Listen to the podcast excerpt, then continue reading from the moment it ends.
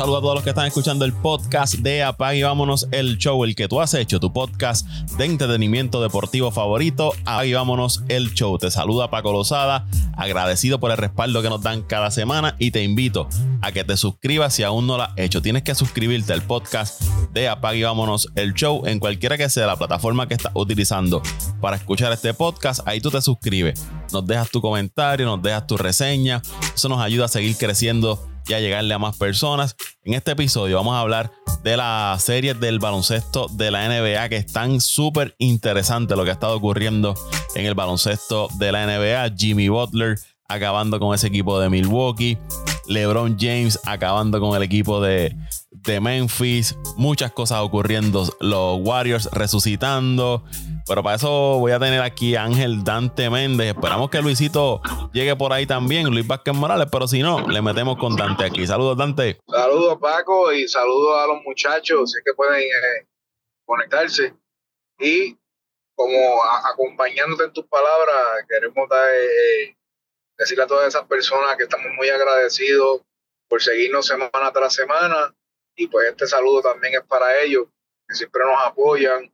Así que bien tú dijiste, Paco, que sigan dándole share al podcast para que esas nuevas personas escuchen nuestro contenido y puedan tener opiniones sobre ello. Y nada, vamos, para encima, Paco. Y antes de arrancar, un abrazo fuerte y solidario para José Raúl y toda su, familia de acá, de parte de nosotros. Eso es así, eso es así.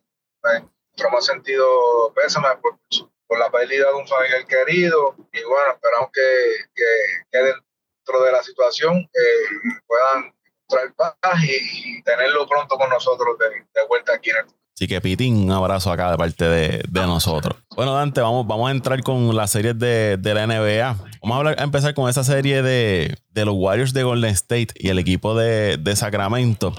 Que de hecho hay información de que posiblemente eh, Fox no esté participando en el, en el quinto juego por una lesión que tienen en uno de sus dedos índices.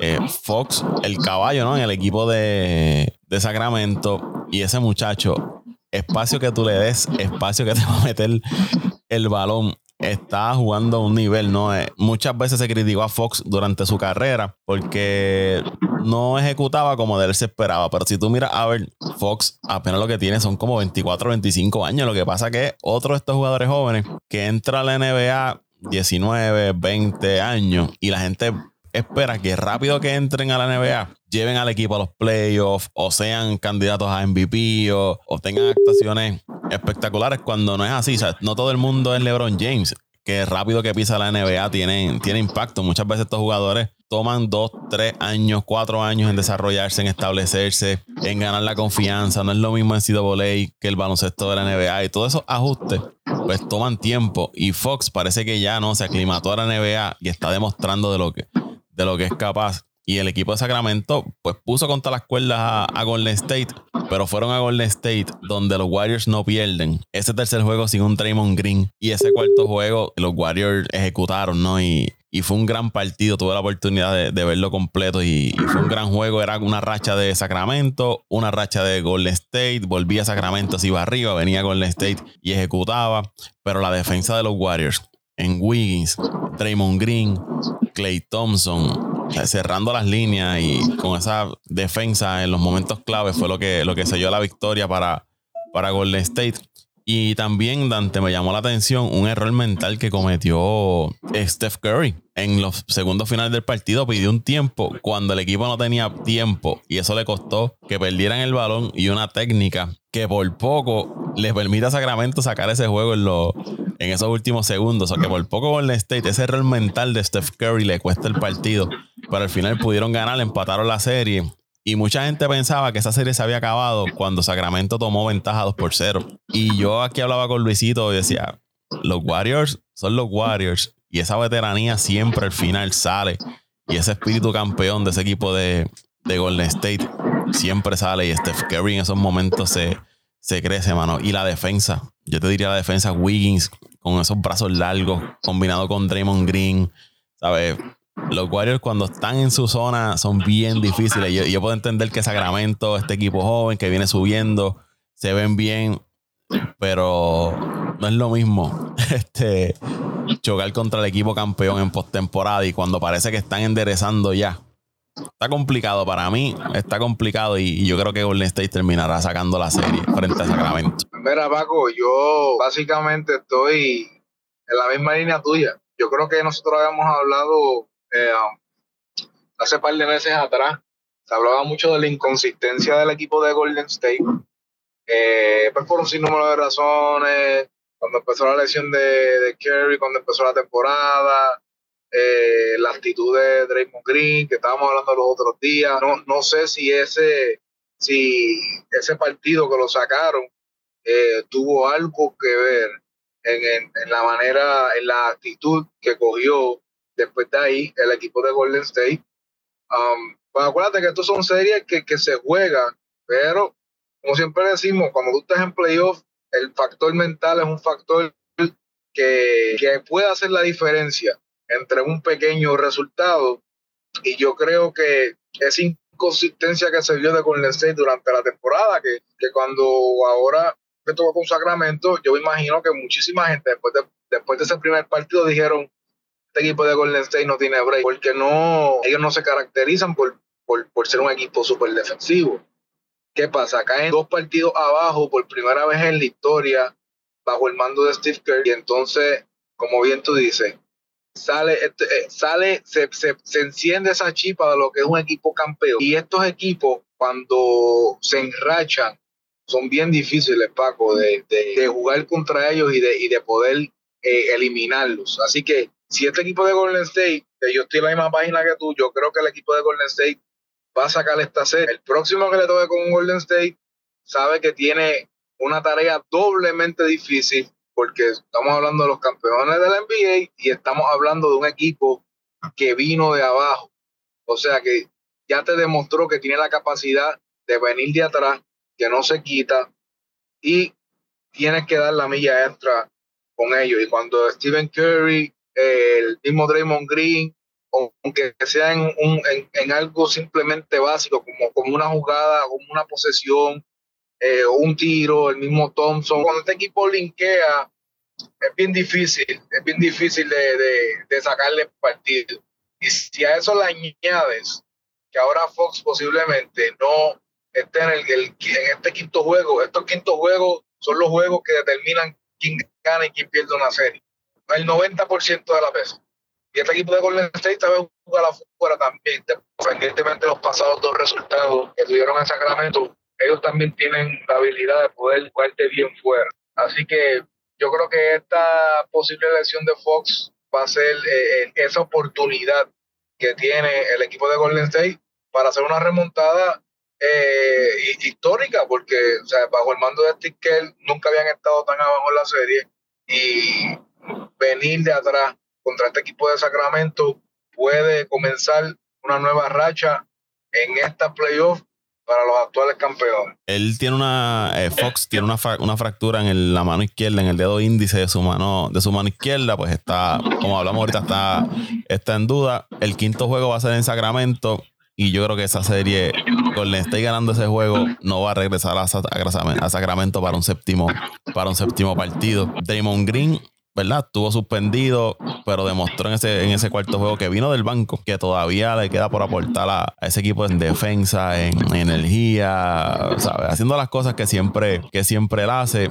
Vamos a ver cómo Sacramento, pues, sin un Fox, eh, si acaso es Murray entonces el que toma el rol eh, protagónico de anotar el balón con un Sabonis y todas las otras, eh, Malik Monk, todas las otras piezas que tiene ahí Sacramento y Jordan Poole por fin tuvo un buen juego, ese cuarto juego, un buen juego para el equipo de, Milwaukee, de los Warriors que habían estado apagados en la serie. Así que, que parece que lo que tú dices, Sacramento, los Warriors están eh, empezando a calentar motores y son bien, bien peligrosos en, postemporada. Vamos a ver si entonces pueden sacar ese juego allá en, en Sacramento y cerrar la serie en su casa. Esa serie está empatada a dos. Juegan miércoles 26 de abril, juegan en Sacramento. 28 de abril estarían jugando entonces en, en Golden State y de haber un séptimo juego sería el 30 de abril. Eso es lo que le queda a esta serie entre Sacramento y, y Golden State que está empatada a dos. Otra serie en el, en el oeste, Dante, que es la serie de los Suns, eh, los de Phoenix y el equipo de, de, los Clippers. Que ese equipo de los Clippers, a pesar de que está ganando la serie Phoenix, pero ese equipo de, de los Clippers a pesar de no contar ni con Paul George y Leonard, que ya Leonard a mí me sacó, ¿sabes? Ya eh, es frustrante lo que pasa con, con Leonard, tipo que cuando está en cancha es posiblemente el mejor jugador que está en la cancha eh, de, los dos equipos, pero que él esté con esto de juego hoy, me duele la rodilla, no voy a, no voy a jugar en 3-4 juegos. Y yo puedo entender que él esté lastimado, que venga de una lesión hace varios años y que todavía no se sienta recuperado al 100%, pero ya parece que esa lesión de o esa lastimadura en la rodilla no, o sea, ya no va a mejorar de eso, o que tú tienes que aprender a jugar con dolor, si es eso lo que le está pasando. Ya aquí este, especulando. Y entonces tú ves estos tipos jugando lastimados. Y entonces Leonard, cada vez que le duele algo, ahí no voy a jugar. Eh, me voy a sentar o no me siento bien, no juego. O sea, llevan toda la temporada. Me, lo tienen metido casi en una burbuja para protegerlo precisamente para la postemporada. Llega la postemporada y ahora él no va a jugar. te digo que yo ya tiré la toalla con, con Leonard. es frustrante porque los Clippers invirtieron en él, invirtieron en George. Y si tú miras, ese equipo de los Clippers tiene profundidad, tiene tipos ahí, eh, complementos buenos. Que si tú miras esa serie con Phoenix, a pesar de que Phoenix la ha estado ganando, se han tenido que fajar, ¿saben? Han, necesitado que Booker meta un montón de puntos, que Durant meta un montón de puntos, que Chris Paul de momento sea el Chris Paul del pasado para poder ganarse ese equipo de los Clippers sin Leonard y sin George. So que posiblemente estuviésemos visto, viendo otra historia con Paul George en, caña, con, en cancha y, y Kawhi Leonard en cancha. Pero, ¿sabes? Sin Leonard, yo te digo, ¿sabes? Es frustrante, es frustrante. Y lo que le falta a la Phoenix, que es profundidad, dependen básicamente de sus cinco jugadores iniciadores que, que los carguen en, los partidos. Los Clippers tienen de más, que es la, la profundidad, pero sin las superestrellas en cancha. Mira, Paco, yo creo que este equipo de la franquicia de los Clippers ha tenido, yo diría, un poco de, mala suerte cuando le toca eh, firmar a estos jugadores. Y es, y es, es raro porque Russell Westbrook, como decíamos, como estábamos hablando los otros días en, en el chat, básicamente como que ha hecho como una reencarnación de ese Russell Westbrook en, en, en Oklahoma. Eso iba antes. Eh, es, él, es ahora mismo la figura principal en ese equipo de los Clippers. Y es el old school, el, el Westbrook de, de, antes, como tú dices. O sea, lo está haciendo todo. Este, quizás no es efectivo, ¿verdad? Anotando el balón, porque vamos a ser claro, él nunca lo ha sido, pero fajándose, yendo a, los rebotes, repartiendo asistencia, eh, batallando todo el tiempo, haciéndole la vida imposible, ¿verdad? En cierta manera a un Kevin Durant. ¿Sabes? Se ve bien, bien enfocado, bien aguerrido ahí, dándolo todo por el equipo de, los Clippers Westbrook. Entonces, pues ya tuve, yo no sé, yo, yo no sé si Paul George, desde que está en los Clippers, ha jugado ha jugado un 50% de los partidos en una temporada. Lo mismo con, lo mismo con Leonard. O sea, han estado, han estado más afuera básicamente. Entonces, pues cuando tú tienes un equipo así, que como tú dices, tienen buena profundidad, pero jugadores estelares no pueden estar, aunque sea un 70 o un 75% de los partidos jugando en complemento, pues no hay mucho que se pueda hacer. Ya tuviste lo que se vio en el primer partido, que dieron la sorpresa, un Leonard, como bien tú dices, dominante en todas las facetas, como él lo sabe hacer. Eh, ese, ese tiro de media distancia que él tiene, que es súper efectivo, eh, asistencia, cogiendo rebotes, súper activo en la cancha. O sea, eso tú le añades el, el, juego que estaba jugando Russell Westbrook, ahí fue que te dije contra. Westbrook está volviendo a esos tiempos que era súper peligroso, porque hubo un momento que cuando él estaba en los Lakers, ni lo guardiaban lo dejaban tirar solo, porque estaba tan inconsistente en sus tiros que la gente ya ni lo guardiaba. Y entonces, desde que llegó a los Clippers ha sido otro, ha sido otro, se ha enfocado por completo en darlo todo en la cancha y pues existía esa esperanza con él y Leonard, ya que George no estaba, existía esa esperanza de que sí podían batallar. Porque como bien tú dices, eh, Durán tuvo que dar la milla extra, Booker ha tenido que dar la milla extra, el mismo Clipol ha tenido que meterse un montón de minutos en cancha adicionales, porque a pesar de que la serie ha estado 3 a 1, está 3 a 1, ha sido una serie eh, bien, pero bien, pero bien, pero bien cerrada. Eso es eh, a cada minuto, ese, ese marcador cambia. De momento se despega uno por 10, se acerca el juego otra vez. Ahí están un rato, al Tommy Dame.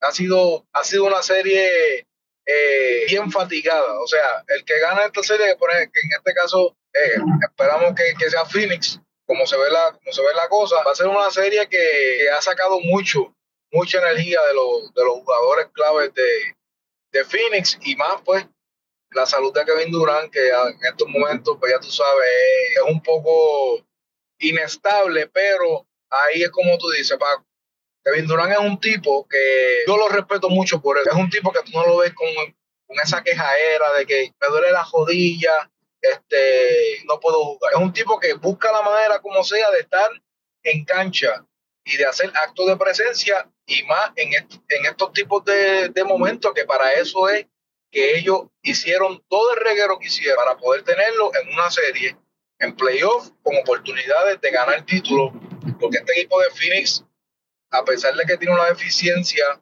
en, en su banco, son, son, para mí son el equipo a ganar en el oeste, independientemente de lo que hagan los Warriors, que tienen un gran equipo pero para mí son el equipo a ganar en el oeste. Pero es lamentable eso de los Clippers. Yo creo que yo creo que los Clippers el próximo año deberían evaluar qué van a hacer con Lionel y con George.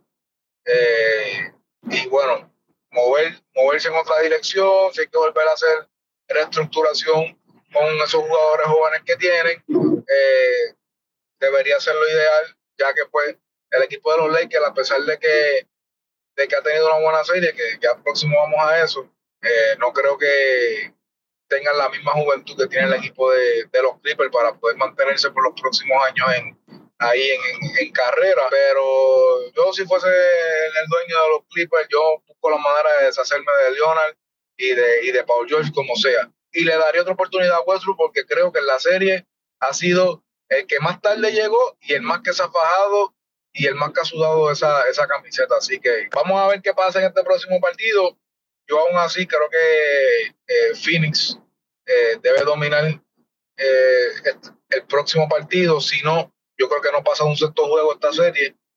Pero sí tienen muchas cuentas que, arreglar ese equipo de, los Clippers de eliminarse en, la, temporada baja. Y ahí yo creo que ya Phoenix lo que debe es cuidar, ¿no? Que tanto Durant, lo que es Chris Paul, pues puedan, puedan cerrar este último partido, no tengan que esforzarse tanto y cerrar el, partido temprano para que ellos puedan descansar, evitar una lastimadura, porque como tú dices, son propensos a, lesiones y han tenido que jugar bien duro contra ese equipo de, los Clippers que no regala, no regala nada a pesar de no tener a, sus figuras principales. Estabas hablando de, los Lakers que ya tienen casi en la olla ese equipo de, de Memphis esa banda de loquitos que hay allí en Memphis que parecen de estos eh, perros que ladran mucho y hacen mucho ruido y, el guapetón que tú lo ves, tú vas en una, tú vas a una barra y tú ves este tipo que está allí siempre gritando y hablando duro y tratando de intimidar a los demás. Pero a la hora de la verdad es el que menos recursos tiene para, para hacerlo. Eso es lo que me está dando a demostrar este equipo de, de Phoenix. Un Dylan Brooks que se volvió loquito. Digo, él siempre ha sido así, ¿no? Hablando de LeBron y, diciendo LeBron está viejo y LeBron lo otro. Y LeBron, y LeBron James lo que le ha metido es una fiesta a ese equipo de, Memphis junto con el equipo de, los Lakers. Obviamente no ha sido LeBron solo, pero los Lakers han estado jugando bien esa, serie, igual que sus jugadores de, reparto, ¿no? Los jugadores complementarios como Achimura, que ha tenido una gran serie frente a ese equipo de, Memphis. Y en el lado de Memphis, pues, eh, ya Morán estuvo ausente, pero ganaron ese juego. Luego volvió a anotar 45 puntos. Pero yo creo que este equipo de Memphis eh, ha engañado a muchos con sus actuaciones en temporada regular. Y yo puedo entender que ha tenido una serie de bajas en sus hombres grandes. Pero este equipo de Memphis, no sé. No, yo creo que ellos van a tener que hacer grandes movimientos, movimientos de más de un jugador en el próximo año, en los próximos años, si es que quieren llegar al, próximo nivel. Porque ahora mismo ese equipo de Memphis podrá llegar segundo, podrá llegar primero en temporada regular, pero ya han demostrado en playoffs que con sus actitudes, su forma, no, no van a, llegar muy lejos. Y los Lakers, que están en su mejor momento de toda la temporada, los tienen contra la pared. Y aunque ha sido una serie dura, pero los Lakers se han impuesto sobre un equipo de Memphis. No, y que, y que, y que, no, son, y que no eran favoritos. básicamente, este equipo de Memphis, al terminar segundo, el segundo mejor récord de la, de la conferencia, eh, prácticamente eran los, los, favoritos, ya que pues las lesiones de Davis, eh, también LeBron que tuvo su alta y su baja, a pesar de haber estado la mayoría de los partidos en esta temporada, eh, esos movimientos que hizo los Lakers eh, a media temporada que se decía no se sabe en qué rumbo va este equipo. Eh, yo creo que al final y al cabo eh, un poquito de juventud ha, ayudado a que estos jugadores estrellas del equipo se hayan recuperado un poco y hayan estado frescos y saludables para los playoffs. Que eso era lo que muchos de nosotros, por lo menos yo, yo pensaba que Memphis iba a tener una serie bastante cómoda. Mira cómo está ahora. Está, está al revés. Pero ese factor de, de, que esos jugadores eh, pudieron cubrir durante ese tiempo a los jugadores estrellas, creo que le dio esa experiencia extra y esa confianza para tú poder entrar a una serie siendo underdog, pero eh, eh, con confianza. Entonces ya cuando tú tienes un, un Davis o tienes un LeBron que te pueden hacer un sinnúmero de cosas en cancha cuando están saludables, pues obviamente eso representa una amenaza. Y el, el, el, trash talk, como, como, decimos nosotros, que gusta, porque a mí me gusta, a mí me encanta que, que, que Brooks se ponga así, hablador. Oye, siempre le echa un poco de pica a la serie. Claro. Eh, le, le echa mucho pica a la serie, pero es como tú dices, este equipo de Memphis no es ni la sombra de lo que fue la temporada regular. Es como si fuera es como, es otro equipo en playoff. O sea, no, no, no es ahí añadiendo las bajas, como tú dices. Por ayer yo vi a Morán y no sé, todavía él se ve que no está al 100% de esa lesión. Ayer eh, se ve que no, que no está, no está cómodo, está jugando, pero no está cómodo. Y entonces, eh, a la larga, muchas veces, no todos los jugadores, porque obviamente Morán es un excelente jugador, pero muchas veces bajo, bajo una lesión, a veces uno quiere hacer cosas que, que no, que tú no puedes hacer. Entonces, no sé, ayer yo vi muchos tiros airball, yo vi muchos tiros, vi como cuatro o cinco posesiones que los jugadores de Memphis lo que estaban tirando eran chuletas. Yo dije, pero ven acá. Creo que fue como en el segundo cuarto, ahí fue faltando como cuatro, ahí fue lo último que pude ver. Eh, fallaron como cinco tiros consecutivos y ahí fue que cogió el equipo de, de los Lakers y hizo un run que creo, si no me equivoco, fueron como dos challenges que llegaron casi, casi consecutivos. Eh, pero ahí, ahí fue que vi a Morán y dije, contra, o ¿qué, qué, pasa, ¿qué pasa con Morán hoy? Anda, anda como, tú dijiste, como tú dijiste, perdido en el espacio, no, tirando rápido, eh, malas posesiones, eh, no se podía controlar el balón. Entonces, pues, como te digo, veo, veo este equipo de Memphis, otro equipo, no ese equipo dominante de la temporada regular asustaba, metía miedo, se hablaba mucho de él. Como tú dices, tienen que salir la próxima temporada. Si es que yo, diría que los Lakers pueden ganar en seis juegos. En cinco juegos, no sé, hay que ver, pero independientemente de lo que pase, yo creo que Memphis necesita más herramientas para ayudar a Morán y prepararse para el próximo año, porque si se quedan con ese mismo equipito, Paco, porque acuérdate, estamos hablando de unos Lakers que estamos hablando de un tipo de 36, 37 años, casi, como el LeBron James, y de ayer te mete 20 puntos y te coge 20 rebotes. O sea, como tú ves, o sea, LeBron obviamente es un jugador que no, o sea, no se ve este tipo de jugador eh, eh, todos los años o, o, cada, yo no sé, cada 20 años tú no ves este tipo de jugador. Pero como quiera que sea, es un jugador que ya tiene sus años, ya tiene un, montón de minutos, eh, físicamente todavía se ve muy bien, pero al pasar los años uno sabe que, que, esos minutos te afectan más y más y más. Y aún así, este hombre te mete 20 puntos y te coge 20 rebotes. Así que eso da mucho que decir de lo que, del sistema que está planteando el equipo de Memphis en esta serie y que prácticamente LeBron eh, ha dominado ambas facetas, ambas facetas de la cancha, así que vamos a ver qué ajustes hace ese equipo de Memphis para el próximo partido. Y, y ese, juego, pues ahí Memphis contó con Desmond Bain, pero el caso de, de Yamorant, él sigue, obviamente su juego es ir al, al canasto, ¿no? Atacar el canasto, ir duro hacia el canasto, pero él, él no está al 100%, sigue arriesgando su, su físico, ¿no? No importa porque ese es su estilo de juego, pero este, si no estás al 100 y te sigues arriesgando, pues a la larga te va, te va a, pasar factura y vas a terminar o lastimado o desgastado. Y entonces, lo que hablabas de LeBron, si tú miras ese juego de ayer, LeBron dejó que el juego corriera y él se encargaba, ¿no? De facilitar el, juego para sus compañeros. Pero cuando el juego necesitó, ¿no? Cuando los Lakers necesitaron a LeBron, apareció en ese último cuarto, apareció en el, en el tiempo extra y cargó ese equipo en, los momentos importantes. O que él se, se mantuvo, como te dije, facilitando el juego y él administrándose, ¿no? Para que cuando el juego demandara que él tenía que aparecer, apareció y, dominó como quiso en ese último parcial y, en el tiempo, en el tiempo extra. Lo que sí, Anthony Davis, cada vez que yo lo veo que se cae, cada vez que se retuerce de algún, de algún golpe, yo digo, ay Dios mío, este ya se va, se va a lastimar. sí, uno cierra los ojos con Anthony Davis.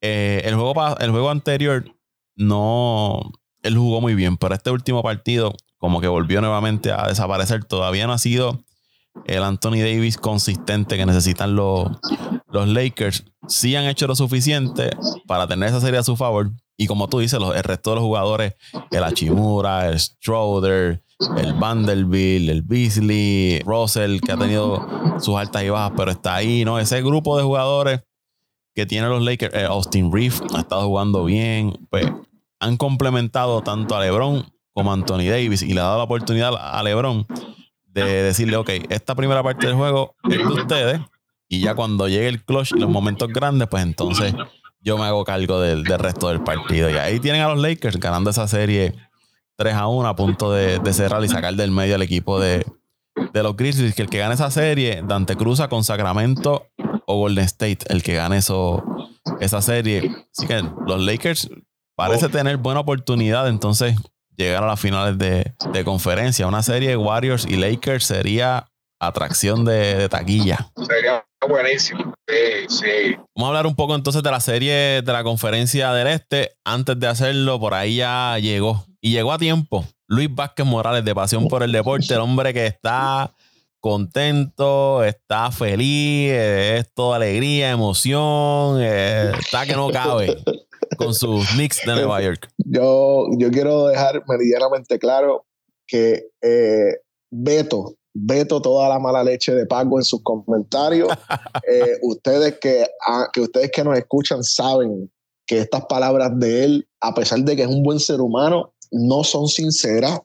Por lo tanto, Beto, veto ese, ese, ese, esa mala leche con la que está haciendo ese comentario y voy por encima diciendo que eh, estoy claro eh, y estoy, estaba, estoy y estaré siempre claro de que los Knicks de Nueva York tienen el potencial de seguir eh, dando candela en estos playoffs.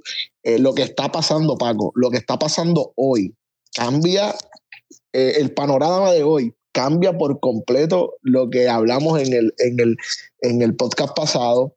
Eh, bien bonito estos playoffs, Paco, ¿verdad? Saliendo del chiste de, los Knicks. Eh, digo, del chiste de los Knicks, no, del, del vacilón que siempre tenemos con los Knicks, que, están muy bien. Eh, mano, están siendo una segunda fase de playoffs bien bonita, eh, súper sólida por parte de todos los equipos. Eh, no hay muchas sorpresas, ¿verdad? Por lo menos yo solamente veo dos sorpresas en, esta, ¿verdad? En estos playoffs, que es el caso de que, aunque sé que ya lo hablaron de los Kings y de la serie de los Kings y los Warriors, que a pesar de que los Kings quedaron terceros, yo entendía que los Warriors debían eh, estar un poco mejor, ¿verdad? Y luciendo un poco mejor, pero no se les está dando, están pasando las de Caín. Y literalmente la serie de, de Milwaukee y de, y de los hits no, no, no, no, no, no concibo, no concibo ver eh, a Milwaukee eh, perdiendo 3 a 1 esa serie. Eh, hay que ver cómo, cómo transcurren estos próximos partidos, pero si, si el dominio de tenencia del balón de, de Miami continúan, mañana Milwaukee va a pasar, la, la, va a pasar las de Caín en su, en su cancha y, hay que ver cómo, cómo, cómo, cómo logran o cómo buscan salir de, de, de, de, esa pilladera que tiene el equipo de Milwaukee y tienen el material para sacarle esos, dos, esos tres partidos corridos. Eh, aunque la cuesta está empinada para, para ambos equipos, tanto para los, los, Cleveland Cavaliers como, como los Milwaukee Bucks. Caso de Milwaukee, el show de Jimmy Butler. En ese cuarto partido de la serie, estamos hablando que anotó 56 puntos, tiró 67.9% de campo y es el quinto jugador en la historia de la NBA que anota más de 55 puntos y con un, un sobre 65% de, de efectividad en tiros de campo. Él se une a esta lista. Charles Barkley, Michael Jordan, Allen Iverson y Damian Lillard. A esos cuatro jugadores se une Jimmy Butler, que nos tiene acostumbrados a, a tener este tipo de juegos no de 50 puntos o más de 50 puntos, pero sí juegos eh, de grandes anotaciones en, en postemporada. El jugador que le gusta este tipo de. el escenario, el escenario. el, escenario el, escenario. Él se crece y se transforma completamente. Y ese juego, eh, Luisito, le ponían a todo el mundo: Brook López, Janis, Portis, Holiday, Middleton, Ingles, todos los metían en el aro. Esa, a todos. Esa, última jugada, esa última jugada, las últimas jugadas que metió un triple, eh, que sacaron el balón y metió un triple corriendo, literalmente, que empezó a gritar que se volvió loco el estadio, que, bueno, eh, eh, son, son, son, son anotaciones que hacen jugadores que tienen la sangre fría. Sí, tienen, tienen la sangre fría, pero más que la sangre fría, tienen claro para lo que están en los equipos, Paco. Y si tú, tú me dijiste cuatro nombres bien sólidos, Barkley, Jordan, Iverson y, y Lillard, eh, que ante mis ojos podemos visualizarlos como superestrellas, ¿verdad? Jimmy Butler nunca ha sido una superestrella, ha sido una estrella sólida, eh, un gran jugador sólido, pero no una superestrella como, como, como, como estos cuatro jugadores que tú comparas, pero este jugador que en, los playoffs, en la postemporada, eleva su nivel, se mantiene súper consistente y es un jugador que juega para el núcleo, para el núcleo. Ha aprendido después de viejo y de los cantazos que cogió jugar para los núcleos. Es bien importante lo que está haciendo Jimmy Butler para ese equipo de Miami. Está dándole ese, ese respiro que no tuvieron durante la temporada que los obligó a terminar en la octava posición ganando los play los play eh, un equipo de Miami que no es un mal equipo, que continúa con la estructura eh, eh, gerencial desde hace varios años. Eric Sportra continúa siendo un gran, un gran, un gran coach. Eh, pero que, en esta temporada el mismo Border vio, limitada su, su, vio limitado su rendimiento por diferentes lastimaduras, por diferentes situaciones que, que, me, que mermaron de cierta forma esa capacidad ofensiva que venía trayendo las pasadas temporadas, eh, juntase también a que, que eh, Van Adebayo también estuvo varios por varios lapsos de la temporada fuera. Eh, la ambivalencia un poco también a nivel de salud de Tyler Hero. Eh, Oladipo también dio un respiro también y, eh, en ese aspecto, dándole buenos minutos, aunque se lastimó. ¿verdad? No sé si fue en el partido anterior al de ayer. es un equipo, Miami es un equipo bien bueno, Paco. Es un, equipo bien bueno. tú tener un jugador del calibre y campeón como Kyle Lowry saliendo del banco, dándote minutos de calidad, dándote posesiones consistentes. Eh, Gaby Vincent no es un jugador eh, malo, no es un jugador eh, que tú digas, coño, ¿por qué no, no está jugando Kyle Lowry? El problema es que ya las llantas, ya las piernas de Lauri no dan para más nada. Entonces, este remedio de Gaby Vincent al final de la temporada le funcionó a Sportra y ha continuado con él. Eh, que no creo que sea malo, pero tampoco creo que sea lo correcto tener a, a Lauri en el banco, pero le ha funcionado. en esta serie se ha demostrado que él ha funcionado. Eh, Vincent también es un jugador sumamente joven, explosivo, rápido, que, que le ha dado buenos minutos a ese equipo de Miami. Yo creo también, Paco, que, que la inclusión de, de, Kevin Love en este cuadro regular también ha ayudado de cierta forma a equilibrar eh, eh, de cierta forma el aspecto ofensivo. Kevin Love, si tú le das un espacio solo, él te va a tirar el triple, eh, él, te va, él te va a intentar anotar, siempre va a estar en el rebote, siempre va a hacer lo que sea necesario para, para que el equipo, para que el colectivo vaya eh, ¿verdad? Un paso más adelante. Eh, del banco también está viniendo Paco Duncan Robinson, eso es importante mencionarlo. Ayer no tuvo un gran partido, pero el juego del sábado sí tuvo un gran partido. Yo creo que notó como 20 puntos. Eh, es un equipo, Miami es un equipo bien, pero bien, bien, bien complicado. No es un equipo sencillo. Lo que sí te tengo que decir es que pues, Milwaukee comenzó esta serie sin su, sin su estrella. no es lo mismo jugar eh, el, el, final de la temporada sin Antetokounmpo que comenzar la postemporada sin él y tener que, que, que el, el, restante del, del, equipo asumir esa responsabilidad ofensiva eh, y, el, y, el, caer en ritmo es bien difícil, Paco, es bien difícil, no los culpo.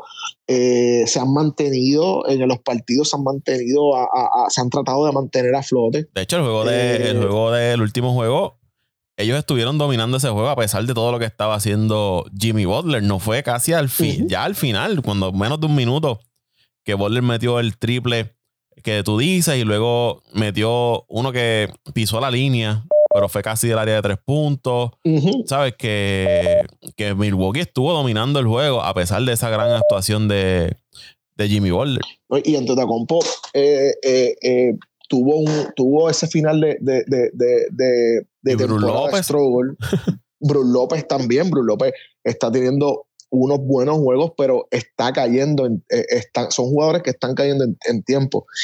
Si yo, yo pienso, yo pienso que Miami debe ir al próximo partido, Paco, a tratar de, cortar la cabeza. Sí, total de, de, de, cortar la cabeza. E, este equipo, a diferencia de otros, eh, tú le tienes que cortar la cabeza ya, porque tú no puedes dejar que el Kraken continúe eh, eh, creciendo y comiendo y engordando en el río. Tú tienes que matarlo ya, ya, no hay forma. Tú tienes que ir a Milwaukee mañana. ¿Cuándo es el partido? Creo que es el miércoles, ¿verdad? Mañana, mañana sí, mañana. Mañana miércoles 26 de, de, abril a cortarle la cabeza a Milwaukee porque es que no, no, tú no puedes dejar que el monstruo se, se, se, se levante igual que lo que hizo, eh, ¿verdad? Ah, como nota aparte, eh, Memphis tenía oportunidad de ganar, Paco. Memphis tenía oportunidad de ganar con el regreso de, de, de, de, John Moran.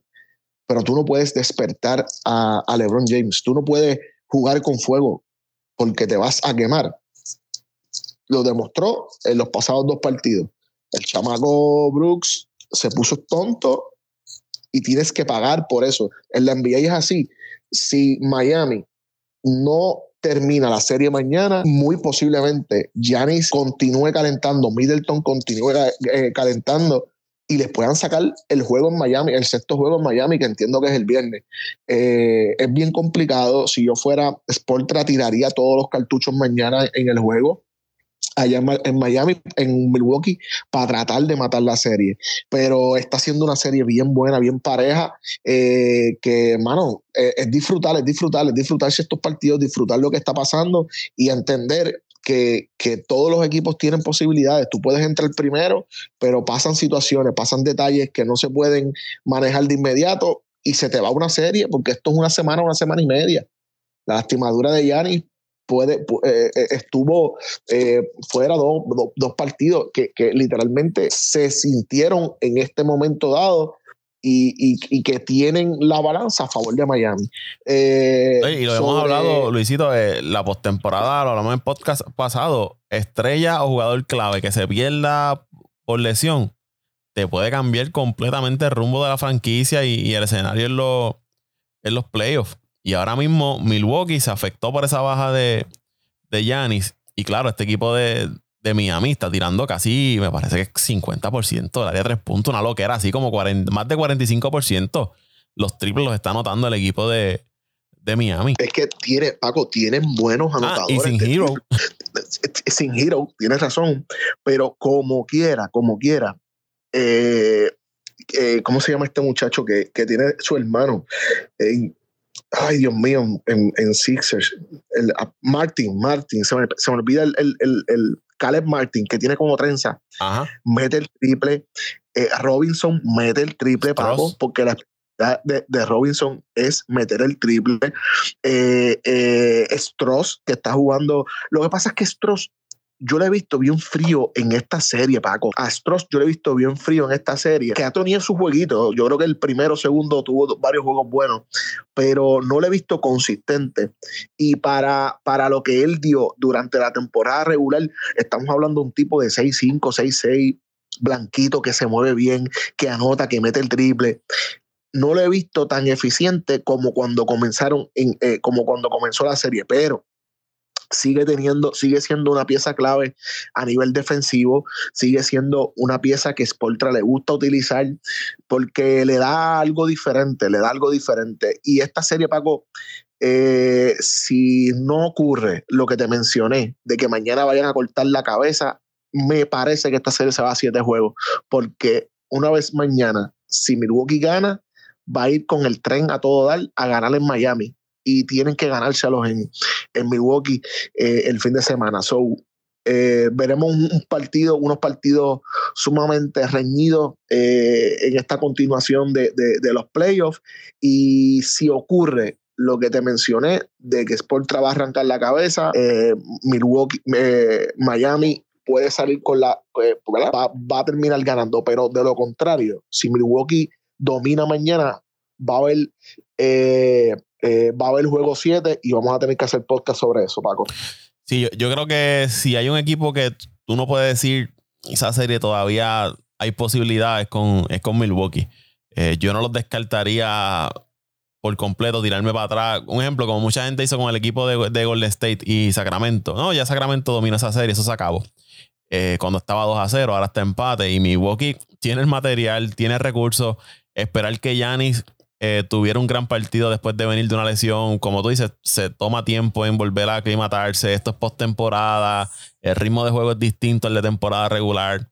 Así que yo tampoco descartaría por completo al equipo de, de Milwaukee. Si Miami quiere pasar a la próxima ronda, pues como tú dices, eh, el momento es ahora. Este es el momento de tumbarle la cabeza a Milwaukee, porque si le, los deja que se levanten, se te puede complicar el panorama. Y algo importante, lo que estamos hablando del triple de Miami, que cuando tú tienes un jugador como Jimmy Butler, que su fuerte es atacar el canasto, ir a la, línea, a la línea del tiro libre buscando esa falta, buscando ese contacto. Cuando tú los rodeas, los rodeas de tiradores que para colmo están siendo efectivos, pues le abres el camino para que él pueda atacar más fácil el, el canasto. Y eso para mí también ha ayudado a este equipo de, de Miami, Y- ¿no? y- y Y ahora con Kevin gente- Love también. la gente se, la gente se, la gente entiende que Jimmy Butler eh, es un es un anotador copioso, pero Jimmy Butler es una, un anotador copioso porque él crea su ofensiva en base a- al joseo, al ataque constante. Yo no sé si tú, yo no te- tengo que buscar y hacer la matemática, pero Jimmy Butler está tirando más de 10 tiros libres por partido en estos playoffs. Y eso es eh, eh, la matemática es básica, Paco. Para tú tener más de 10 tiros libres en un partido, es que tú literalmente estás buscando ese contacto. Eso no llega de la nada. O sea que ese tipo crea su ofensiva, tiene puntos en las manos y eso que tú mencionas, Paco, es totalmente cierto. Los tiradores de Miami le abren la cancha para que él pueda ejecutar, pueda, la yompa corta es una yompa sumamente eh, estética, este, sumamente eh, contundente, eh, le llega, a él le llegan los puntos. Y es bueno, es bueno, Paco, no, no, no, no tengo forma de, de- de- tratar de explicar eh, lo que Jimmy Butler le da, le da, le da a ese equipo eh, y las posibilidades. Pero como te mencioné, te puse el, te puse el ejemplo de- del señor LeBron James. Si, si tú despiertas la bestia, tienes que o si tú buscas despertar la bestia, tienes que tener eh, los timbales y, la, y, la, y el temple de parar. Si tú no paras a esa bestia mañana, esa bestia mañana va, mañana llega con 200 libras a Milwaukee. Si ganan, va con 350 libras de presión para Miami y es bien complicado Giannis Antetokounmpo en ese tren. Ya ayer fue triple doble. Mañana no tengo duda que va a ser otro triple doble. Y, y, saliendo con una victoria de allí, sálvese quien pueda, vamos a tener que tener un séptimo partido en Milwaukee. Eh, antes de ir con, con, Dante, tengo lo que estábamos hablando de los tiros libres de, de Butler. Él en el primer juego intentó 8, 10 en el segundo, 3 en el tercero. Luego en el último partido que anotó esos 56 puntos. 18. 18. Estamos hablando de 39 intentos en el tiro libre en cuatro juegos, o sea que estamos cerca de los, de los 10 tiros, intentos de tiros libres por partido. Pues, pues, por promedio, por promedio, te di, eso, eso te dice que hay algo pasando en la cancha. El análisis que eh, ahí entra el análisis que tú hiciste de los espacios que le crea la ofensiva para que él pueda ejecutar. Eh, eh, el mismo Sportra sabiendo sus cualidades. es que no es un mal equipo, Paco. Yo creo que tuvieron una mala temporada. Y lo hablamos también al principio. Yo los daba, yo los tenía entrando entre quinto y sexto eh, y cayeron a la octava posición. Eh, y teniendo que luchar los play-in, que eso para mí, ¿verdad? Este, no, no, no, no, no, tiene razón, pero eh, le sucedió, le, le, jugó mal la temporada, ¿verdad? A nivel de, de, cómo estaba fluyendo el equipo, pero, pero la, la, tienen con ellos ahora, Paco. Tienen que ir mañana, como te mencioné ahorita, a terminar de eh, irse con todo, pensar que no hay juego viernes que mañana es el decisivo y tienen que y tienen que tienen que terminar de rematar esa esa esa esa, esa serie mañana en Milwaukee. Mira, y siguiendo con Boulder rápido, él, ¿verdad? Lo que hablamos, tirando el balón de tres puntos, él no es el más efectivo del mundo. En el primer juego intentó uno, lo falló. En el segundo, tiró cuatro veces, anotó dos. Estamos hablando de un 50%. En el tercer juego, tiró cuatro veces, anotó los cuatro. Y en el último partido tiró ocho, anotó tres. So que de en los últimos tres juegos ha intentado 16 veces y ha anotado nueve de 16 intentos del área de 3 puntos. Y de campo está tirando, tiró 55% en el primer juego, 66% en el segundo, 63% en el tercero y 67% en el segundo juego. Esos son los porcientos de campo de Jimmy Boulder. Está imparable esa serie frente a, a Milwaukee. Casi nada, casi nada, Paco. Es que, es que no, no, no, no sé ni, Mano, es que es lo que hablábamos. Eh, los tipos que nacen para ese tipo de escenario lo nacen, tú sabes, no tienen que ser súper estrellas. Y el promedio, Luisito, 36.5% puntos anotados. Que yo sé, ¿verdad? Que, estamos hablando de puntos, ¿no? Y esto ha evolucionado con las estadísticas avanzadas y todo eso, pero 36 puntos, casi 37 puntos en unos playoffs. el peso ofensivo de ese equipo de Miami lo está llevando eh, Butler. Y no es que está tirando 100 eh, veces para meter 50, no, no. Es que está siendo demasiado efectivo contra toda la defensa que le pone Milwaukee. Sí, sí. Estoy buscando, estoy buscando, Paco, ahora, ahora que estaba hablando de, estadísticas avanzadas, estoy buscando ahora los más menos, a ver la sumatoria de todos los más menos, cuánto sería al final con todos los partidos. En el, en el, partido de ayer, a pesar de que tuvo eh, grandes, grandes números. Más cuatro. Este, tuvo, más cuatro nada más. En el partido del sábado. Más 15. Tuvo, tuvo más 15. En el del anterior, ¿cuánto tuvo? Son 19 ahí. Menos 31. En el, menos 31, en el que perdieron. Que perdieron. Ahí, pues. Y en el primero. Más 17 más 17. Queda, queda en negativo. Quería ver eso porque no, no se me ocurrió eh, eh, eh, ¿verdad? hacer ese análisis. Positivo 5. Positivo 5. Pero como quiera, como quiera. O sea, eh, eh, eh, hay intangibles que uno no, no, no, no ve. Por ejemplo, ayer, Paco, ayer, esos últimos tres minutos de partido, como él se echó a la fanaticada encima y, los, y, y, él obligó a meter a la fanaticada en juego. E, esas son las cosas que tú no puedes medir, esas cosas que tú no, que tú no, esa sensación de, de, de, de, de estoy apoderado de lo que tengo. Él lo decía, se daba en el pecho, esto es mío, este es mi stage, aquí es que yo domino. Eh, es una cosa para pelo, Paco, una cosa para pelo. Y me la está Dante también por ahí. Dante, un abrazo, papi. Este, es una cosa para pelo y me gustaría ver eh, mucho lo que va a pasar mañana en, en, en Milwaukee y, y, deseando de verla, Paco, que ganen, que ganen, porque va a ser las cosas más fáciles para nosotros después en la segunda ronda. Se te está dando, estás salivando ahí, con, afilándote los colmillos. Dante, esta serie Milwaukee-Miami. Eh, Luisito, cuando te fuiste a hacer de momento allá, yo le estaba diciendo a Paco que si, que si él no maldecía esa franquicia de Chicago por dejar ir a Jimmy Butler. Entonces, pues me decía pues, que, ¿sabes? Pues, que eventualmente Butler no quería estar allí, pero haciendo un flashback, Luisito, a mí me hubiese gustado ver este Jimmy Butler en Filadelfia y yo siento que no le dieron mucha oportunidad ahí, man. No sé si era que el sistema no, no era el, el, de él, pero verlo con un Joel Embiid hubiese sido bien interesante. A lo mejor no iba a jalar la ofensiva como está ahora mismo en Miami, que básicamente está rodeada, él es básicamente la, la primera, la primera voz, pero hubiese hecho este equipo de Filadelfia un equipo más peligroso de lo que, que Filadelfia está jugando unos, buenos playoffs.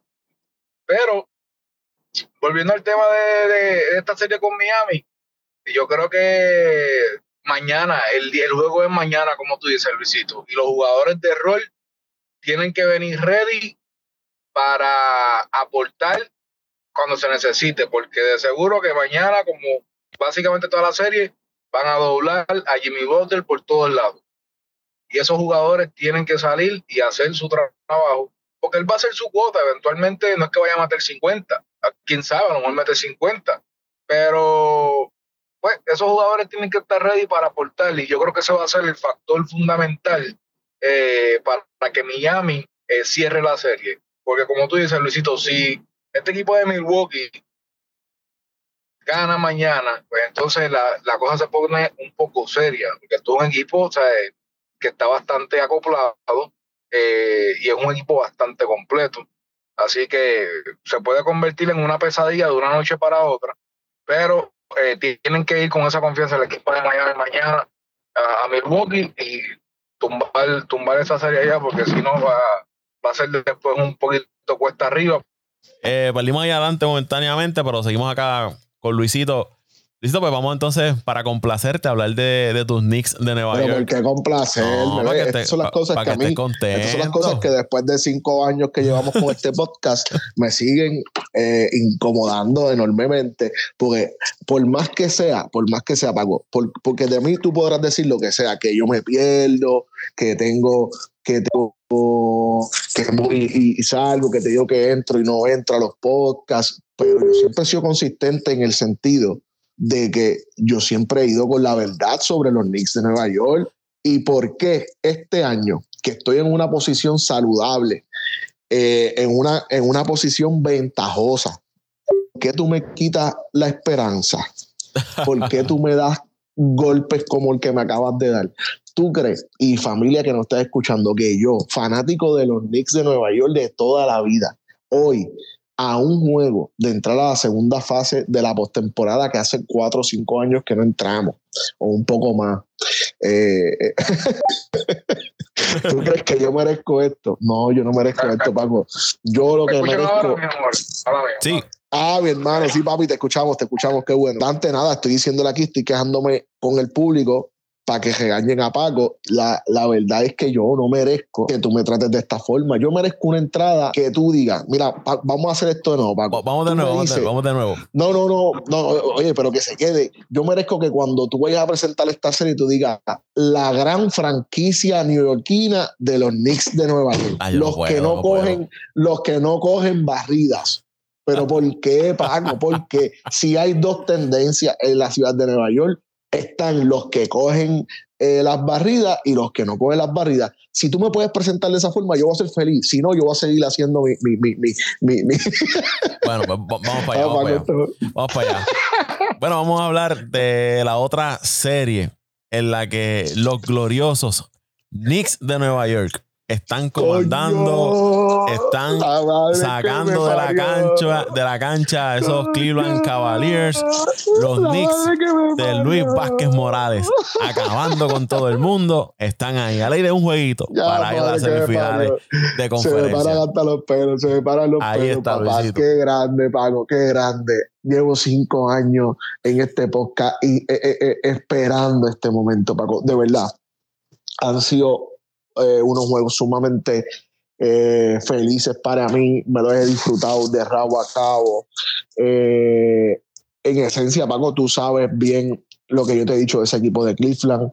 desde el momento cero que hubo los cambios, Donovan Mitchell no llegó a, a, a, los Knicks.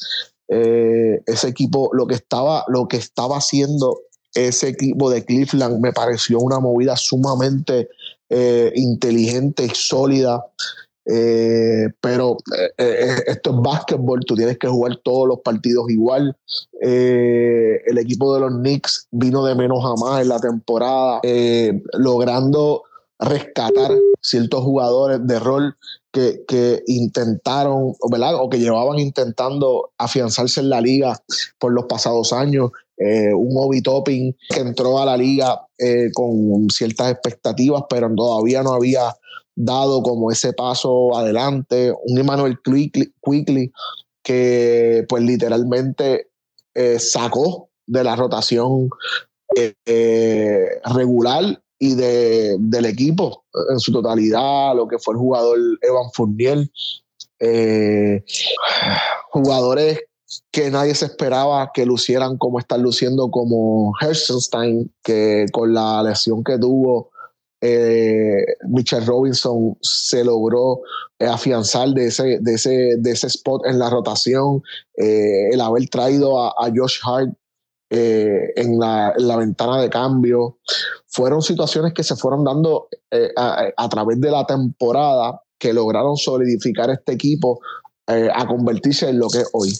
Y, y si puedo decir, y si tú me preguntas, Paco, ¿cuál ha sido la consistente en este equipo de los Knicks al final y en esta primera serie de, de la, de la postemporada? Yo te tengo que decir, Paco, que es la consistencia defens defensa a ofensiva. Los Knicks están mostrando una eficiencia los Knicks, superior. Los Knicks, sí. ¿Qué dije? Los Mets. Los no, no, los, los Nets. Peor los no, Nets. No, no, están locos. No, Peor no. los Nets. La, los Knicks, los Knicks, ahí viene. Los Knicks están mostrando una, eh, una, una eh, superioridad en la transición de defensa a ofensiva sumamente contundente. Jalen Bronson eh, muy rápido, Josh Hart muy rápido, eh, AJ Barrett muy rápido.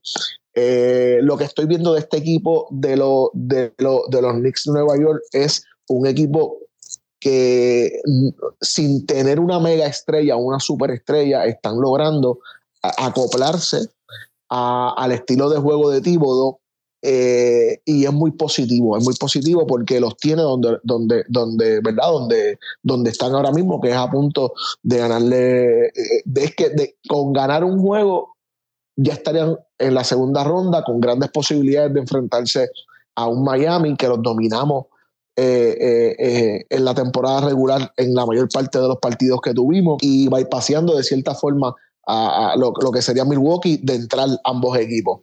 Eh, sobre... quiero, quiero, tocar unos puntos antes de que siga. Sí, sí. Eh, mira, eso que tú mencionas y tuve la oportunidad de ver los Knicks en esta, en esta serie, los, los, he visto más de cerca que en la temporada regular. Obviamente uno los ve en playoffs y miras otras cosas más allá, ¿verdad? Porque, porque son los playoffs. Pero eso que tú mencionas de la defensa, eh, se ve el impacto de, de Tom Thibodeau en el equipo que es este dirigente defensivo, de que tú tienes que dar el 200% en cancha, si no, vas para la banqueta. De que tienes que dejar el pellejo en la cancha, porque si no, vas a la banca. Y eso, el equipo de los Knicks se ve eso. Todos los jugadores van a las tablas, todos los jugadores esforzándose en defensa, todos los jugadores repartiendo el balón, ¿no? Moviendo el balón en cancha. Y es lo que tú dices, es un equipo que no depende de una sola figura a la hora de anotar el balón. Sí está Bronson, que quiero que me hables de él después, pero el resto de los jugadores, pues mira, hoy Barrett eh, te anotó 20 y mañana este, viene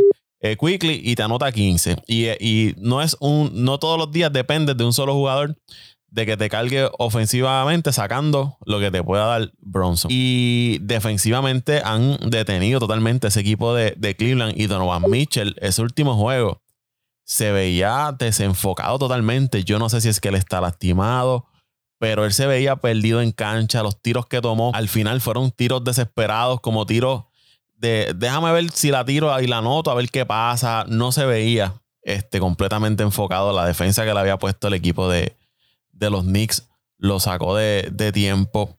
Y otra cosa que me llamó mucho la atención es que Thibodeau se tomó, ¿verdad? Dijo, ¿sabes qué, Randall? Vente para el banco. Cuando tú estás en cancha, me estás afectando más al equipo que estando contigo en el banco, pues te quedas en el banco y estuvo los cojones, como uno dice, de sentar a quien posiblemente fue su mejor jugador por las pasadas temporadas. Eh, y dijo, te vas para el banco y ya. Y te quedas ahí. Y los Knicks este, fluyeron de lo más bien sin Randall, que quizás puede darnos una señal de que próximos años, quizás la ficha que esté saliendo de ese equipo de los Knicks sea un, Julius Randall. Pero lo que vi de los Knicks es este equipo que tú tienes que jugarle duro todas las noches porque no te van a regalar nada. En defensa están ahí, en las tablas están ahí, pelean todos los, balones. ¿Sabes? Es un equipo bien, bien aguerrido y eso me dice de, Tom Thibodeau, que es el, el, dirigente del equipo, porque yo lo vi cuando estaba en Chicago. Eso era lo que hacía en Chicago. Sea, tú tenías que dar el 100%, fueras quien fueras, porque si no, te ibas a comer el. No, no, no, tengo, no, tengo, no tengo forma de refutarte nada de lo que estás diciendo, Paco. Eh, son, son facts, son hechos, son, ¿verdad? Es lo que se está viendo en, en esta serie. Eh, mano, lo único, de todo lo que mencionaste, lo único que me incomoda, que me duele un poco es es el, eh, eh, el, la cierta desconexión que noto de parte de, de, Julius Randle cuando en estos momentos lo que deberíamos estar viendo de él es eh, más cohesión, más, más, más, más, inclusión, más, más engagement con lo que está pasando en, el equipo, convirtiéndose en, en, la figura, en esta figura que, ciertamente tiene la experiencia eh, tiene la, eh, ¿verdad? Tiene, tiene el sello de, ser el, líder, para decirlo de cierta forma, del equipo y, y, cierto que de cierta forma está, eh, se, está, se está desvaneciendo, por decirlo, porque no, no es es, como que de momento desaparece ese liderato y pelea y, hace cosas que no, no, yo, siento, Luis, como que él quiere ser el foco de atención del equipo, ¿no? El, main player del equipo. Cuando, y volvemos, vuelvo al caso de, de Tom Thibodeau, él ha sido un dirigente que él, aunque tú seas una estrella en el equipo, él te hace, hace que el equipo, los demás, estén todos como en el mismo nivel. Que no haya un jugador que sobresalga más de los demás, sino mantener una cohesión entre todo el grupo. Y yo siento que Randall como que siempre busca la forma de, de que él inside, no, dentro de él quiere ser como que esa figura principal y hace lo que tú dices, se desconecta totalmente del equipo. Y como están jugando los Knicks, ellos no necesitan que él meta 30 puntos y coja 20 rebotes. Ellos necesitan que él haga su trabajo el trabajo sucio ahí y Ciertamente, y, cierta, y ciertamente, Paco, él, él, él pudiera anotar 30 puntos todas las noches, Paco. Pero no lo necesitan que lo hagan. no, pero, pero, pero es si él se ajustara, es lo que hace Josh Hart. Paco, ¿cómo Josh Hart termina con 18 y 20 puntos todas las noches? Oye, en el último juego cogió como 6 rebotes ofensivos. Dios, yo no te estoy dando un número a lo loco, pero es que lo vi en, la, en las tablas reboteando todo el tiempo, buscando, joseándose esos puntos allá abajo. O Bitopin, cuando entra, que recoge y mete 6, 8 puntos. Pago todos esos puntitos garbage points que, le llegan a los jugadores que, están metidos en el juego. Les llegan esos puntos porque están en el juego, Pago. Porque eh, si, no, si, no tuvieron el pase correcto, no se molestaron en vez de molestarse, lo que hicieron fue cortar para el canasto y maximizar las oportunidades del equipo. Ah, que Jer Barrett eh, tomó un tiro eh, alocado. Pues mira, ve a rebote. Josh Hart cogió rebote. Son dos puntos y, más tiempo de juego. El último partido a mí me dolió ver la mayor parte del cuarto quarter a, a, Randall en el banco, sino todo el cuarto. Y como quiera, lograron sacar el juego, se lograron mantener. Eh, eh, eh, es una situación sumamente, sumamente, sumamente preocupante para mí, porque si avanzáramos, ¿cómo, cómo Thibodeau va a rescatar el, el, la, el, ánimo y las expectativas que tiene Randall? Pero tampoco me, me, me, me vendo falsas ilusiones, Paco estamos hablando de un me compro, ¿verdad? Para decirlo de cierta forma, me compro falsas ilusiones. Eh, estamos hablando de un equipo de Cleveland que en todas las posiciones, Paco, tiene jugadores muy, muy, muy sólidos, igual o mejores que, que, los que tiene eh, la franquicia de los Knicks de Nueva York. Es una serie súper balanceada, te lo mencioné cuando hicimos el podcast pasado. Esto, esta serie se supone que se fuera a siete partidos, no se supone que se viera tan, eh, tan abierta como se está viendo. Y, yo entiendo que ese primer ese partido que sacamos en, en, Cleveland le está pesando. Y yo no sé si puedan sacar eh, ¿verdad? Eh, el juego de mañana es accesible para Cleveland estoy seguro que sí. Pero el juego del viernes en el Madison Square Garden es bien difícil, Paco, es bien difícil en muchos sentidos. Tú vas a tener allí a eh, 20, y pico mil personas encima de ti, esa fanática de ruda, esa fanaticada eh, eh, eh, no, no, no, no perdona. los famosos en, en, en, la, en, la, en, en el, en, el, en, el, en el VIP área que molestan demasiado también. Este, mediáticamente Steven A. Smith también está dando demasiado, demasiado, demasiado hype a, los Knicks que se está sintiendo también mediáticamente. Eh, va a ser bien chulo, Paco. Va a ser bien chulo el, día, el juego de mañana. El día de mañana, eh, miércoles 26 de abril, va a ser un día sumamente, sumamente bueno para el baloncesto de la NBA. Vamos a tener tres partidos sumamente sólidos en, en el partido del Milwaukee Bucks, en el partido de los Knicks de Nueva York y en el partido de, de Los Ángeles Lakers, que muy posiblemente terminen, terminen, terminen la serie eh, allá en Memphis. Muy posiblemente esas tres series se puedan terminar. Eh, y vamos a tener también el partido de, Sacramento y Golden State que están dojados. Pero continuando con, con Cleveland, Paco, son, son, son jugadores, son jugadores sumamente, son equipos sumamente balanceados los dos.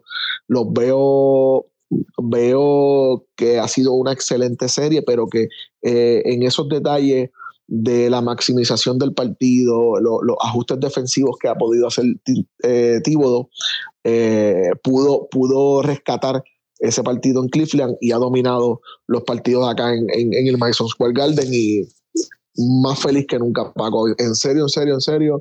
Eh, estoy sumamente feliz, complacido con lo que, con, lo, con la demostración que están dando los Knicks de Nueva York. Yo creo que el panorama pinta bien para que los Knicks ganen en seis juegos, como dice, como dice Luisito.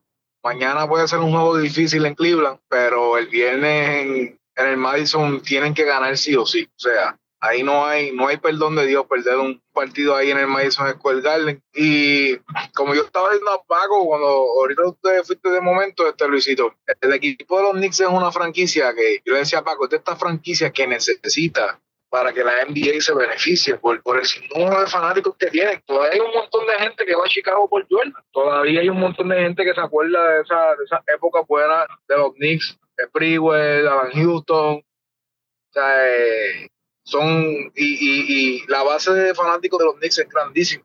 Eh, así que estoy contento por Luisito, estoy contento por Luisito, me imagino que también está contento por lo de los Jets, hicieron un par de movidas ahí también. Eh, ha sido una semana buena para Luisito, no con los Mets, pero yo creo que los Knicks tienen la oportunidad de, de meterse ahí y nada, y esperar que, que Milwaukee pierda, y si Milwaukee pierde, pues que José Raúl se agarre, porque por ahí va Luisito y, le va a caer arriba. ¿Con quién no, te va? No, mañana, mañana debe ganar Cleveland, pero yo creo que los Knicks, los Knicks ganan en, en seis partidos, deben, deben ganar esa serie. Papi, tenemos el clip, Paco, córtalo, vamos para todas las redes sociales, papá, y la foto, ponemos la foto editada y todo, con, con el loguito de los Knicks la en la mano. De ah, yo sí, papi, sí, sí. Me voy a volver loco, tú verás. Mira, Luis, antes, antes de irnos, Este, y rápido, quizás mucha gente desconoce de Bronson. Ahora porque está con los Knicks, ¿verdad? Y tiene un poco más de atención y está en playoff haciendo lo que está haciendo, pero Bronson estuvo un, tiempo con, con, Dallas, dio unos flashes, ¿no? De que podía ser un gran jugador. Incluso cuando no estuvo Luca, el que cargó ese equipo de, de Dallas fue, fue eh, Bronson en un momento dado. Y ahora está con los Knicks siendo la figura, para mí, la figura principal de, de esa franquicia. Y yo lo vi en ese último partido en unos momentos claves del juego, sin miedo al éxito, dame que la voy a meter. Van gana, triple. Dame que la voy a meter otra vez. Otro triple. Y, y cuando Cleveland parecía que hacía el avance, ahí aparecía la figura de, de Bronson. Pues mira, Paco, a mí eh, no, no me, me, sorprenda enormemente este, lo que está haciendo, lo que está haciendo Jalen Bronson, pero sí Mm, es bonito, es bonito, tú sabes, es bonito saber que estos chamacos han tenido una evolución tan, tan significativa desde, porque Bronson lo que lleva en la, en la liga son seis años. Yo si, si mal, no equivoco, si más yo no me equivoco, Paco, yo quiero estar, quiero, quiero verificarlo, no tengo, no tengo cómo verificarlo ahora mismo, si lo puedes verificar. Yo creo que Bronson entra a unos a unos Dallas Mavericks eh, con un Barea ya establecido, eh, eh, saliendo, con un Barea saliendo, con un Doncic también entrando a la liga, explotando. Y, yo no lo no, sabía de Bronson, tenía sus minutos, yo sé que promediaba sus, sus 6, 7 puntitos, 8 puntitos, pero es en la temporada pasada que da ese salto de calidad junto a, a, a, Luka Doncic y logra afianzarse de esa posición de, de backup, base, backup, eh, entraba, salía, jugaba mucho de churingal. Eh, de hecho, en la escuela, en la universidad, escuché, porque Bronson no es un jugador que vino con hype de universidad. Bronson era un jugador, no del montón, pero un jugador bueno que tenía puntos en las manos, pero no era, no es que, no es que tenía todos los focos encima de él. Eh, y lo que ha podido hacer la pasada, lo que pudo hacer la temporada pasada y lo que ha hecho esta temporada, Paco, que yo creo que yo de los, de los 82 juegos yo pude haber visto, si me perdí 4 o 5 fue mucho, Paco. Eh, eh, lo que vi de a pesar de que también tuvo varias lastimaduras, varias cositas, es un jugador sumamente inteligente, eh, pausado, le gusta tener, no me gusta que le gusta tener mucho bola en la mano, pero es súper inteligente, un jugador sumamente consistente y cuando tú tienes jugadores como ese, tú lo que tienes que hacer es permitirle que, que mantengan el flujo de su juego yo le pediría que pase un poco más la bola, pero ese es mi, ese es mi estilo como me gusta el baloncesto a mí y, uno no puede, ¿verdad? A veces uno no puede pedir ese tipo de cosas, pero, pero feliz, feliz con el desarrollo de, de, Bronson, feliz con que, con que lo haya, ¿verdad? Lo haya logrado y, y, que, y que tengamos de él un jugador eh, sumamente sólido, estable, que nos va a dar por lo menos, en esos 26 años, Paco, le puede dar a la franquicia literalmente 6 años buenos más, 5 años buenos más. So, eh, feliz de que esté acá, eh, esperanzado en que logren arreglar el detallito de Randall y, ver cómo puede funcionar mejor el proyecto, bajándole un poco más a, la, a la ansiedad que puedan tener como colectivo y buscando, buscando maximizar los procesos dentro, dentro del juego. Eh, si me preguntan a mí, Paco, la clave va a ser buscar meter más obviamente, eh, aparte de lo de Randall, lograr que en las posesiones ofensivas correctas, Mitchell Robinson logre estar presente y no se meta en foul. Dobles, dobles todas las noches de, de, de, de Mitchell son, son posibles cuando él se mantiene con poco foul. Cuando él se mantiene, cuando él se mete en fouls temprano, se vuelve loquito, se pone ansioso y la presencia de Robinson es sumamente importante para, para, para la franquicia. So, lograr meter a Randall es prioridad, pero la segunda prioridad debe ser que en los esquemas y en los procesos defensivos, eh, ofensivos, Mitchell Robinson tenga las oportunidades de seguir aportando sus 10 a 14 puntitos. Cuando esos puntitos están, los demás siempre van a ser seguros. Los 20 y pico de, de, de, Bronson, los 20 y pico de Barrett, Randall, si está, con, si está en cancha, va a darte lo que tú necesitas. So, eh, debemos salir victoriosos, Paco. Bueno, muchachos, vamos a dejar hasta aquí este, este podcast. ¿Dónde lo siguen en las redes sociales? Pues Paco, a mí me siguen en eh, mis redes sociales personales como Luis Vázquez Morales, Luis Edgardo Vázquez Morales, en todas las redes sociales, Facebook, Instagram y Twitter. Eh, y en Facebook también tenemos la página de deportes Pasión por el Deporte, Pasión por el Deporte TV en Facebook, que ahí tenemos contenido que no muere, entrevistas que hemos, que, hemos hecho, hicimos a, deportistas puertorriqueños, eh, que allá pueden verla. Así que un abrazo grande a todos, Dante, rico escucharte, rico eh, tener ya el clip que vamos a utilizar este próximo viernes cuando ganemos eh, para resaltar esa gran victoria y esa gran franquicia de, Nueva York. La franquicia a la que no barren, eso es importante que entiendan, la franquicia a la que no barren.